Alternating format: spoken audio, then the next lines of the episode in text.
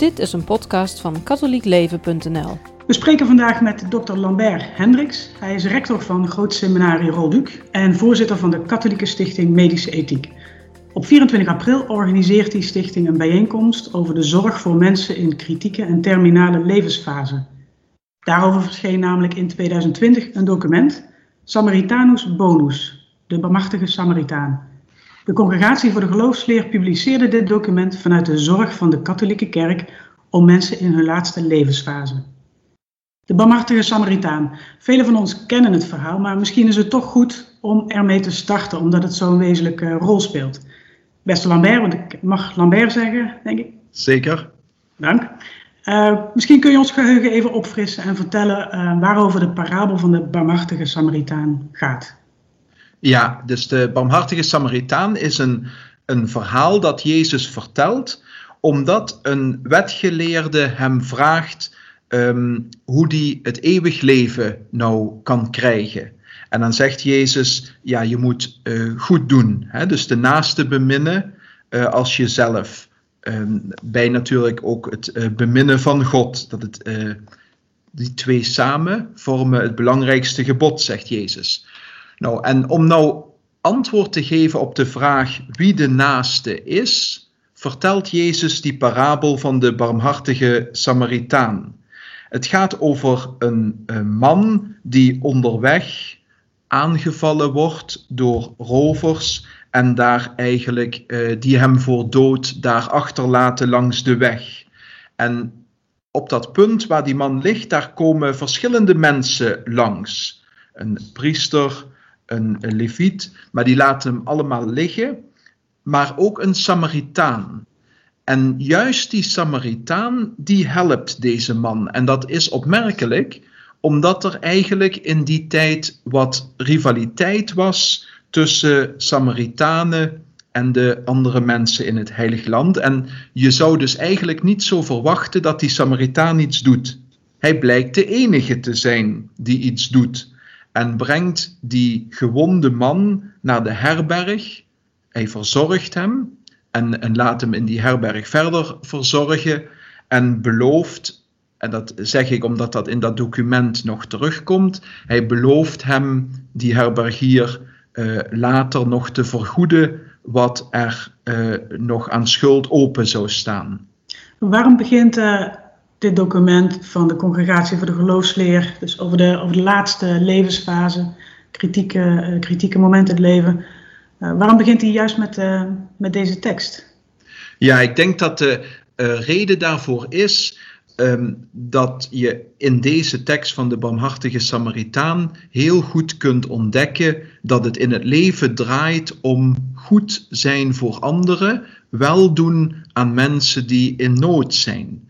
En dat vind ik eigenlijk ook een heel sterk punt van deze brief van de Congregatie voor de Geloofsleer, omdat je daarmee eigenlijk laat zien dat het zorgen voor anderen, de kwesties rond leven en dood, dat die eigenlijk een positieve insteek hebben. Namelijk het verlangen om het leven van de ander op waarde te schatten en ook zo voor diegene te zorgen die in nood is. Dus ze beginnen daarmee omdat je eigenlijk daar kunt herkennen hoe je omgaat met iemand die het moeilijk heeft. En gaat het dan ook om dus juist dat het een Samaritaan is? Speelt dat nog een rol?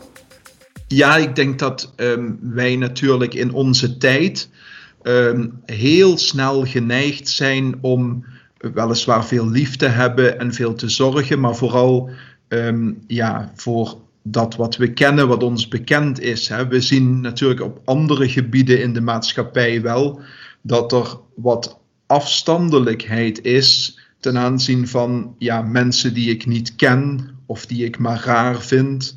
Hè. Of ook mensen waar ik niks mee kan beginnen. Heel veel verdriet is er, omdat bijvoorbeeld mensen die het moeilijk hebben, die lijden, eigenlijk merk je dat anderen op afstand komen te staan, omdat ze niet goed weten wat ze dan moeten zeggen. Hè? Iedereen kent wel het voorbeeld dat je een naaste verloren bent en dat juist degene waarvan je had verwacht dat ze je bijstaan, dan niks durven te zeggen. En dat gebeurt ook zo als je bijvoorbeeld door ziekte of lijden in een situatie komt dat je eigenlijk anderen nodig hebt, maar uit onmacht of onwennigheid durven anderen je dan niet nabij te komen. En bij die Samaritaan kun je juist zien wat de bedoeling is. Hè? Dat je juist wel er voor elkaar bent en dat het helemaal niet uitmaakt of je nou wel of niet je een houding weet te geven. Ik voor mij vind dat in ieder geval wel een belangrijk toegevoegd element in die parabel van die Samaritaan die hier gebruikt wordt. Oké, ja, want ik zat zelf in eerste instantie te denken aan de digitale bubbel, waar we allemaal ook wat in zitten. Mm-hmm. Maar wat je nu net zegt is misschien nog wel wezenlijker dan dat. Dus de verlegenheid die je kunt ervaren als je met lijden te maken hebt. Ja, kijk, de digitale bubbel of de sociale bubbel, hè, is dat wat je bedoelt? Hè? Zo, dus dat je in je eigen leefwereld zit, hè? Die maakt natuurlijk dat wij de ander soms zo met wantrouwen bejegenen. Ik vind dat een van de meest verdrietige en pijnlijkste dingen die we in deze tijd van COVID-pandemie eigenlijk ervaren. Dat er bij alle samengedragen ellende, dat we daar toch ook vaak uit elkaar gedreven worden, omdat er mensen zijn met eigen opvattingen over hoe het allemaal kon ontstaan of hoe het zou moeten. Of zelfs ook de tweespalt die je krijgt als het gaat over vaccinatie bijvoorbeeld. Hè. Ik vind dat vind ik eigenlijk wel heel verdrietig. Dat voorbeelden zijn van hoe moeilijk wij het vinden om elkaar nabij te zijn en te steunen. En als we nu teruggaan naar de tekst. De Congregatie voor de Geloofsleer heeft hem in 2020 uitgebracht. Was daar een directe aanleiding toe? Of? Mm-hmm. Nou, de directe aanleiding is eigenlijk een wat al langer bestaand fenomeen. Namelijk dat verschillende landen wetgeving ontwikkelen, waarbij het bij lijden en sterven vooral gaat om het regelen van de euthanasie. Hè, of het mogelijk maken van de euthanasie. En daarbij dus eigenlijk ook een verminderde aandacht voor wat eigenlijk de bedoeling zou zijn. Namelijk palliatieve zorg. Hè. We hebben nu pas nog gezien dat er in Ierland door de bisschoppen geprotesteerd is tegen een wet die eigenlijk wil regelen dat mensen in de laatste levensfase zelf kunnen kiezen wanneer hun leven stopt. En ze vermijden wel euthanasie, maar het is het natuurlijk toch. Hè? En wat heel interessant is, is dat dan de Dying with Dignity Bill heet. En dat is natuurlijk een taalgebruik waar je heel erg op het verkeerde been wordt gezet. Juist dat heeft de congregatie ook in Samaritanus Bonus aangesproken. Hè? Dus dat je eigenlijk erop moet letten dat je niet moet spreken over waardig sterven of ook over kwaliteit van leven, omdat dat termen zijn die geen recht doen aan de waardigheid van de persoon. Kijk, natuurlijk kun je in het algemeen wel zeggen dat iemand een goede kwaliteit van leven heeft of een minder goede kwaliteit van leven heeft, maar je mag dat nooit gebruiken om te zeggen dat iemand door de omstandigheden eigenlijk zijn leven niks meer waard is. En dat gebeurt wel, dat men op die manier eigenlijk over mensen gaat spreken. Dat is net als met waardig sterven. Hè?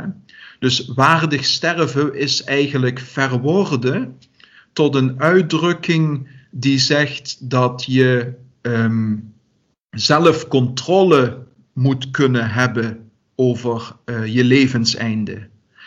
Maar dat zelfcontrole hebben, dat komt natuurlijk neer op het feit dat ik zelf kies wanneer ik doodga. En dat past eigenlijk niet bij ons mensen die toch een waardigheid hebben, waarbij het leven nu eenmaal gegeven is, een geschenk is dat ik mag koesteren. En natuurlijk kan het zwaar zijn als je verschillende aandoeningen hebt of niet veel meer kunt, hè? Of veel lijden te verdragen hebt, maar dat maakt jou als persoon nog niet minder waard. En die ontwikkeling in de maatschappij, waarbij men toch zo gaat denken, die maakt dat de congregatie deze brief heeft laten uitgaan.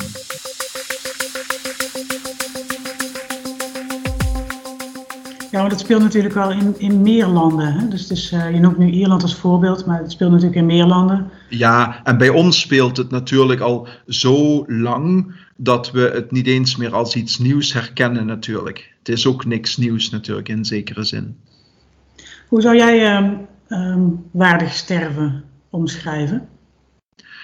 Waardig sterven is volgens mij dat je als mens kunt zeggen: ik geef mijn leven weer terug in de handen van God. En dat betekent dat je juist afziet van het tot in detail willen controleren van wat er met je gebeurt. En het klinkt misschien heel raar, maar juist als je in staat bent om te zeggen: goed, mijn leven is nu zo en ik kan niet meer alles, of er overkomt mij van alles, maar ik laat het gebeuren, hè? Dat je dan juist kunt zeggen, dan ben je juist sterk, hè? Omdat je dan eigenlijk je leven blijft zien als iets wat kostbaar is. En zolang je blijft vasthouden aan wat je allemaal zelf wil doen, dat is heel, dan kom je in een heel onwerkelijke situatie. Hè? Dat is denk ik volgens mij het punt, dat je, als je dus in die controle blijft van ik wil dit bepalen en ik wil zelf het moment kiezen waarop ik sterf, dat is eigenlijk heel kunstmatig. Want het je kunnen overgeven aan de situatie, dat geeft ook veel rust. Dat is wat ik wil zeggen eigenlijk. Hè. Dat geeft veel rust aan mensen. En dan zit je niet meer in die sfeer van ik wil desnoods dood. Als oplossing. Het lijkt ook een soort paradox te zijn, hè? Dat je kracht in je zwakte kan liggen. Zei ik dat goed? Jawel, dat is ook iets wat Sint Paulus in de Heilige Schrift zegt. Hè? Als ik zwak ben, dan ben ik sterk. Maar ik wil wel benadrukken, het gaat er niet om dat een mens moet lijden. Dat is niet wat de bedoeling is ook niet wat die congregatie in deze brief zegt. Je mag er alles aan doen om dat lijden te verminderen. Maar je kunt niet je toevlucht nemen tot dingen die buiten je bereik liggen, hè? Namelijk je eigen leven dan maar beëindigen, omdat je daarmee uiteindelijk niks oplost. Hè? Dus dat is volgens mij de eigenlijke paradox. Hè? Dat je zegt, ik heb een oplossing voor het lijden in euthanasie bijvoorbeeld. Maar dat is geen oplossing voor het lijden. Je hele leven wordt gewoon stopt. Hè? Je gooit het probleem als het ware in de prullenbak, een beetje dramatisch gezegd. Hè? En dat is geen oplossing voor het probleem. En ik denk dat... Hoewel mensen vermoeden dat daarin de oplossing ligt, geeft dat juist heel veel onrust. En geeft dat eigenlijk een schijn van controle over je leven. Want die hebben we uiteindelijk niet. Heeft dat ook te maken met termen als probleem en oplossing? Want je zou kunnen zeggen van, als er lijden is, dan zijn dat ook de verkeerde termen om erover na te denken. Want er is op zich geen oplossing dan. Nee, precies. Of is er wel een oplossing? Het punt is lijden iets dat opgelost moet worden? Dat is inderdaad niet een zinvolle weg. Hè?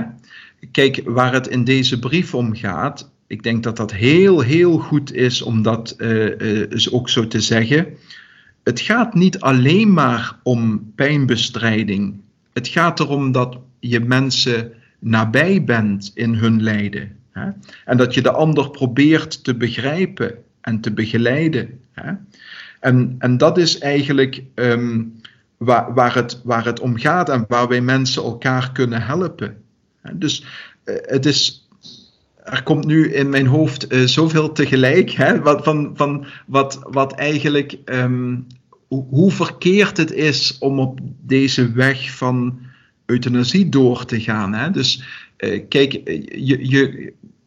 je hebt het nodig dat mensen zien hoezeer je de ander helpt door hem of haar nabij te zijn.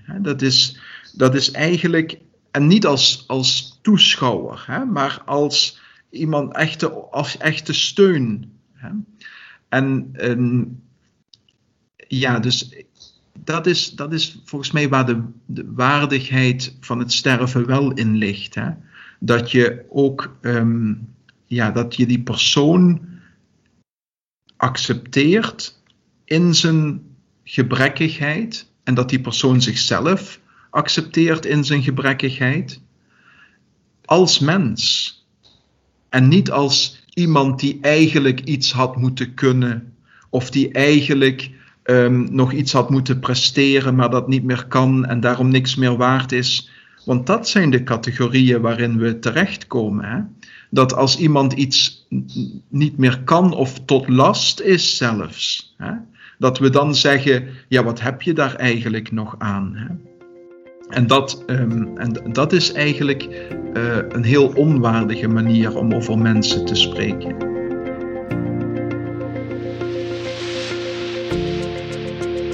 Je zei net, toen ik vroeg, hoe zie jij die waardigheid? Hè? Toen zei je van, ja, dat is je leven teruggeven in de handen van God. Maar hoe is dat dan als mensen niet in God geloven? Mm-hmm. Nou, dan, ook dan geldt natuurlijk dat je eigenlijk alleen maar rust kunt vinden, geluk misschien zelfs nog kunt vinden, acceptatie kunt vinden, als je je realiseert dat je nu eenmaal iets overkomt. Nogmaals, je mag daar best zoveel mogelijk aan doen, ook medisch gezien. Hè? Daar is volstrekt niks op tegen. Het zou zelfs raar zijn als je zegt, nou, ik kies ervoor om te blijven lijden. Hè? Ook al bestaat dat ook in de christelijke traditie, hè? Dat je je lijden opdraagt. Maar je mag dat zeker alles doen om dat lijden te verminderen.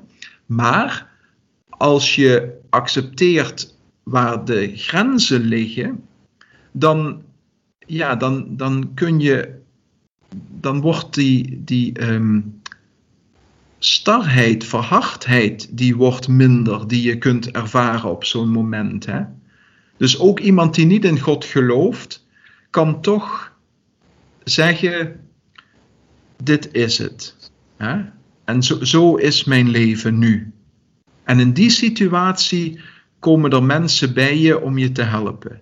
Om je nabij te zijn en om die momenten, die laatste momenten vaak met je te dragen. Dus alhoewel ik dat invul, hè, dat je legt je leven terug in de hand van God. Zo geldt ook als je niet in God gelooft, dat het veel vruchtbaarder is om de situatie zoals die is onder ogen te zien. En niet een schijncontrole te ontwikkelen, waarbij je zegt, En nu is het gedaan voor mij. Kijk, het is natuurlijk een heel gevoelig onderwerp, medische ethiek en euthanasie. Omdat het over concrete mensen gaat die te maken hebben met ernstig lijden, veel verdriet. En het is echt heel persoonlijk. Hoe ga jij daarmee om? Of misschien meer algemeen, hoe gaat de ethiek daarmee om? De mensen die bezig zijn met medische ethiek. Want ja, nogmaals, het gaat over hele persoonlijke, ingrijpende zaken. En daar doe jij dan uitspraken over, hè? Ja, precies. Nou, ten eerste wordt dat ook niet altijd goed begrepen, hoor. Dat je als gezonde persoon daar zo zegt over hoe mensen in een terminale levensfase zich zouden moeten opstellen. Tegelijkertijd is het natuurlijk ook zo dat juist als je zelf niet door die emoties overmand wordt, je eigenlijk beter kunt zien wat nou eigenlijk een goede strategie of een goede weg is om met het lijden om te gaan, hè?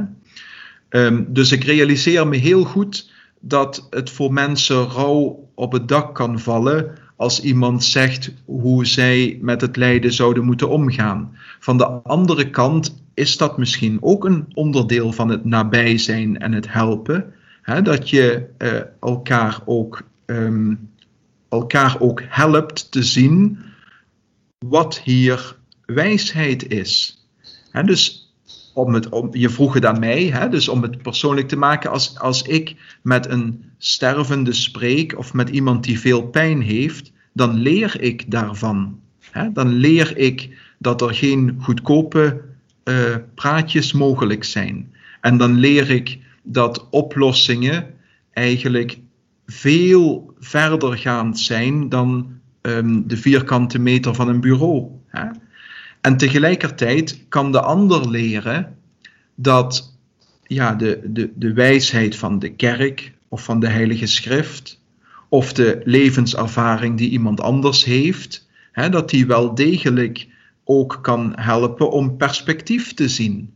Kijk, dat is waar het in dat document De Barmhartige Samaritaan de hele tijd over gaat. Dat je aan de ander die lijdt laat zien dat er hoop is. En dat mag nooit wegvallen. Je moet altijd laten zien dat er hoop is. Niet als een goedkope truc, maar omdat dat gewoon zo is. Hè? In alle levenssituaties kan iemand hoop putten. Hè? Kan iemand gesterkt worden door de nabijheid van een ander.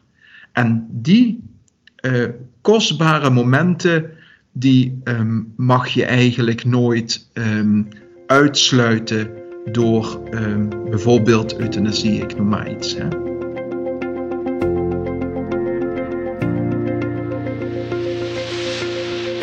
Kijk, en dat is wat het document ook doet, heb ik gezien. Dus inderdaad spreken over de hoop en vanuit gelovige taal hierop reflecteren. Ondertussen staan natuurlijk ook wel hele praktische richtlijnen in van waar de kerk wel voor is, waar de kerk niet voor is. Mm-hmm. Zou je ons even op hoofdlijn zo door het belangrijke punten van het document kunnen praten? Ja dus kijk, het gaat... Het document zelf gaat over palliatieve zorg, hè? Maar ze zeggen dan moet dat wel zo zijn zoals het ook bedoeld is, palliatieve zorg. En niet bijvoorbeeld als een soort vermomming voor iets anders. Dat is iets wat wij in Nederland natuurlijk steeds meer zien, dat eigenlijk iets wat moreel gezien volstrekt goed is, hè? Palliatieve sedatie, hè? Dus dat je iemand waarbij geen andere vorm van pijnbestrijding helpt, dat je zo iemand dan in een soort van slaap of coma brengt, hè? Waardoor die geen pijn heeft. Maar in Nederland wordt dat al heel gauw de opstap naar feitelijk euthanasie, hè? Omdat zo iemand geen voeding, geen vocht meer toegediend krijgt, hè? Dat is zo'n praktisch punt waar de congregatie van zegt, pas daar nou mee op, of beter gezegd, doe dat nou niet. Hè? Want Kijk, natuurlijk kunnen er medische redenen zijn waarom je toedienen van vocht bijvoorbeeld achterwege laat. Maar je moet het niet doen om iemand sneller te laten sterven. Hè? Dus dat is zo'n praktisch punt. Hè? Ook bijvoorbeeld een ander mooi praktisch punt vind ik. Let nou op, ook weer voor Nederland denk ik dan. Let nou op dat mensen die verzorgd worden in ziekenhuizen bijvoorbeeld of verpleegklinieken, dat die toegang blijven houden tot pastorale zorg. Want de gesprekken met een pastor, die zijn net zo belangrijk als de medische zorg. He, dat klinkt misschien heel aanmatigend, maar de zorg voor de ziel, om zo te zeggen, dat je als mens en als persoon eigenlijk kunt opveren door de zorg en woorden van een ander, ja, dat is minstens zo belangrijk ook dan je lichamelijke gezondheid. Hè? En verder benadrukt de congregatie natuurlijk de ernst van die alsmaar toenemende euthanasiewetgeving. Hè? Dus dat vind ik eigenlijk, ik geloof dat ik dat aan het begin even noemde, dat vind ik zo'n sterk punt dat eigenlijk met de barmhartige Samaritaan er een heel positief begin is van de boodschap. Maar dat laat niet onverlet dat toch ook euthanasie bijvoorbeeld wel wordt afgewezen. Hè? Dus dat zijn zo'n punten die de congregatie belangrijk vindt en waar we vooral ook in Nederland heel wat van zouden kunnen opsteken. Hè? Met eigenlijk een beetje als conclusie dat het leven altijd een goed is. Dat vind ik zelf een heel belangrijke conclusie van die brief. En zelfs, dus dat de goedheid van het leven niet afhankelijk is van wat mij overkomt of van het lijden dat ik te dragen heb. En ik denk, je zei net, hoe is dat nou met mensen die niet in God geloven? Nou, ik denk dat juist dat aspect voor iedereen toch inzichtelijk zou kunnen zijn. Dat je leven meer waard is dan de ziekte die je te dragen hebt. Of het lijden dat je overkomt of wat je niet meer kunt. Ik weet dat ik heb in mijn pastorale werk wel een paar keer mensen ontmoet die eigenlijk aan het einde van hun leven waren en zelfs niks meer konden zeggen. Het zijn heel indrukwekkende momenten, vooral omdat wij mensen er zo geprogrammeerd zijn dat je het idee hebt dat je altijd wat moet zeggen. Dat is misschien voor een docent helemaal een kwaal, maar dat zit zo in ons. En toch merk je, als je dan daar zo zit en daar alleen maar bent, misschien af en toe de rozenkrans bidt of zo, maar zelfs in de stilte, dat die mensen goed doet. Hè? Dus dat zijn voor mij signalen dat echt een goede intuïtie is van de kerk met deze brief. Hè? Dus dat de nabijheid en de begeleiding, dat eigenlijk bijna wezenlijker dan al het andere is. Maar als het gaat om Nederland, hoe is de tekst ontvangen? Of misschien... wereldwijd. En ik denk dat jij wel, als ik zo mag zeggen, dat jij zelf wel blij was met deze tekst. Mm-hmm. Maar wat heb je zo gezien aan receptie, om het zo maar even te noemen? Ja, deze tekst is eigenlijk gepubliceerd. Natuurlijk in de tijd dat we al helemaal in die pandemie zaten, hè? En daardoor is misschien ook er niet zo heel veel op gereageerd in Nederland.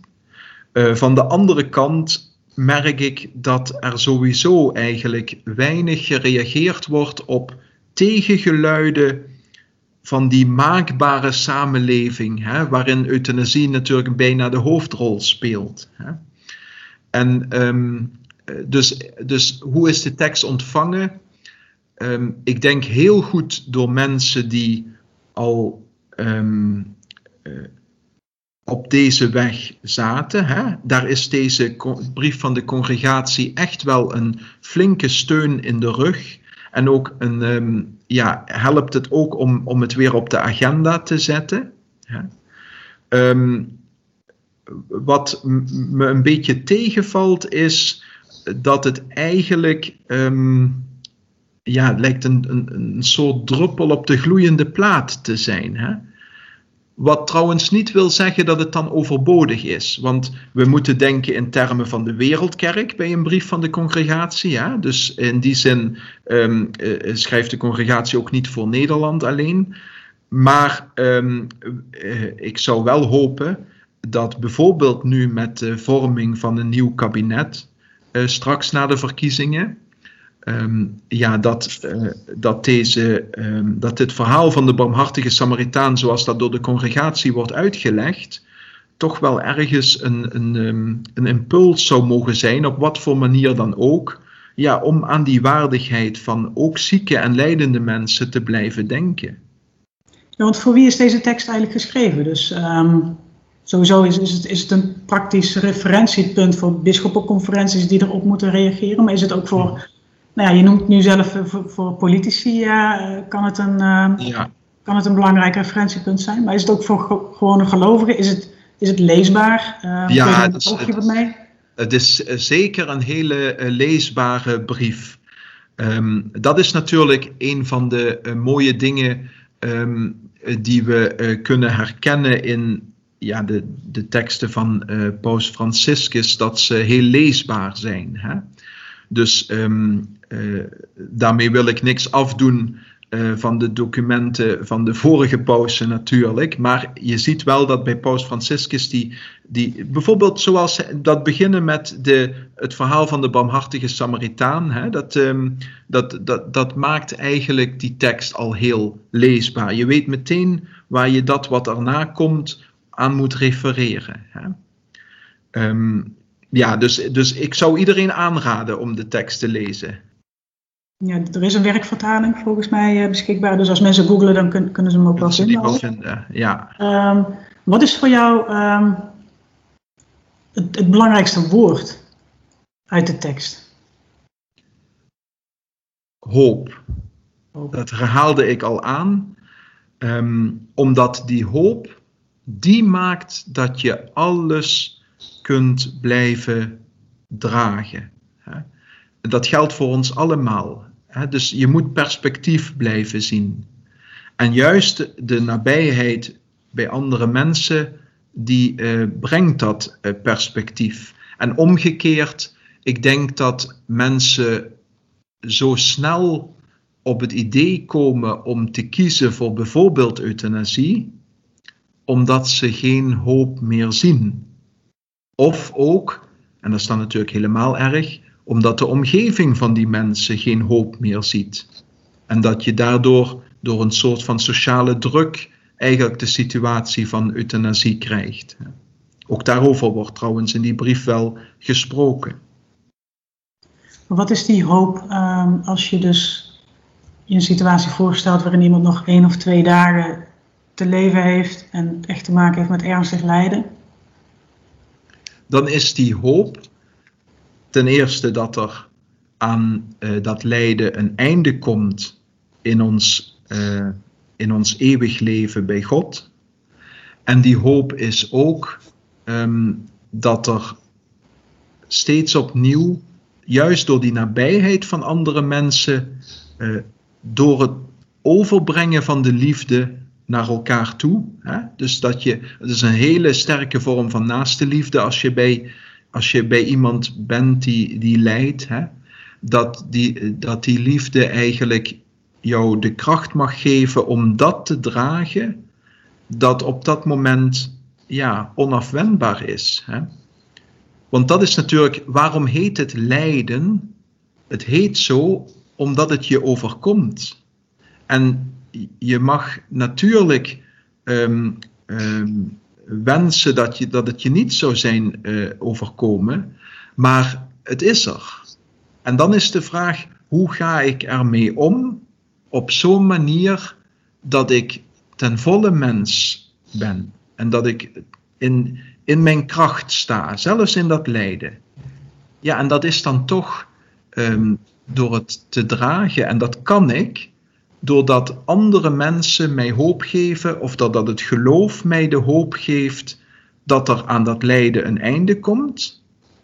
En dat er door mijn leven ook liefde gegeven wordt aan anderen en omgekeerd.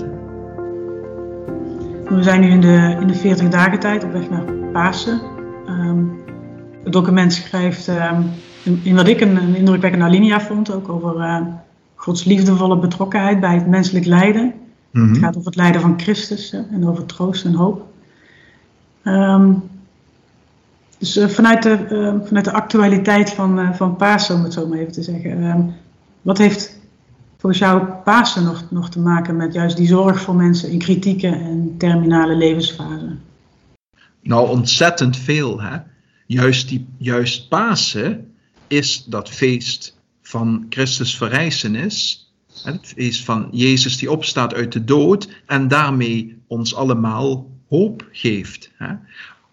Daarom kan die lijdende mens hopen, omdat die heeft gezien dat ook Christus uit de dood is opgestaan en dat eeuwig leven voor ons allemaal bereikbaar heeft gemaakt. Hè? En een paar keer in deze brief schrijft de congregatie dat de zorg voor lijdende mensen eigenlijk is als staan bij het kruis waaraan Jezus hangt. In deze 40 dagen tijd overwegen we dat veel. Dat staan bij het kruis, het lijden zien. En wat is het doel daarvan? Nou, dat is te zien dat er na dat kruis, na dat lijden, de verrijzenis komt. En daarmee is eigenlijk, dat is de reden dat ons geloof zo'n belangrijke factor is in het omgaan met menselijk lijden. Hè? Omdat we zien dat dat niet het einde is. Maar er komt iets na.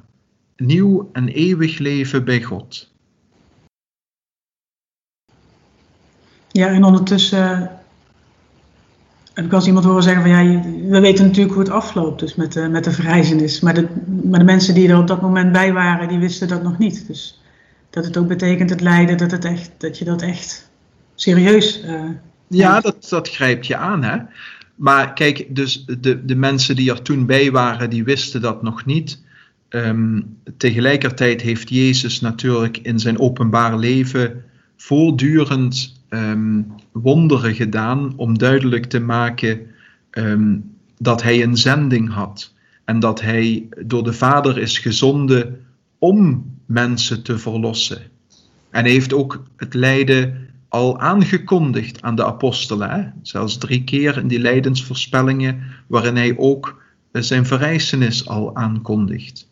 Dus misschien is dat wel een mooi beeld ervoor, dat ook wij in het moment zelf even het niet meer zien, maar dat we toch door de kracht van het geloof en door de kracht van de liefde voor elkaar en door de kracht van de hoop, dat we toch die brug kunnen slaan naar het eeuwig leven. En dat is onmisbaar om de waardigheid van de mens in het geheel te zien. Want dat wij hier nu op deze aarde rondlopen en ook met lijden te maken krijgen, kun je niet loszien van ons leven bij God. He, dus ik wil wel eens zeggen, dat leven bij God later, dat is geen extraatje. Dat is niet de slagroom op de taart. Maar ons leven nu en ons leven dan hoort gewoon bij elkaar. Dat is het mooie geschenk dat God aan ons gegeven heeft. En daarom zijn we veilig in zijn handen. Dit was een podcast van katholiekleven.nl. Bedankt voor het luisteren.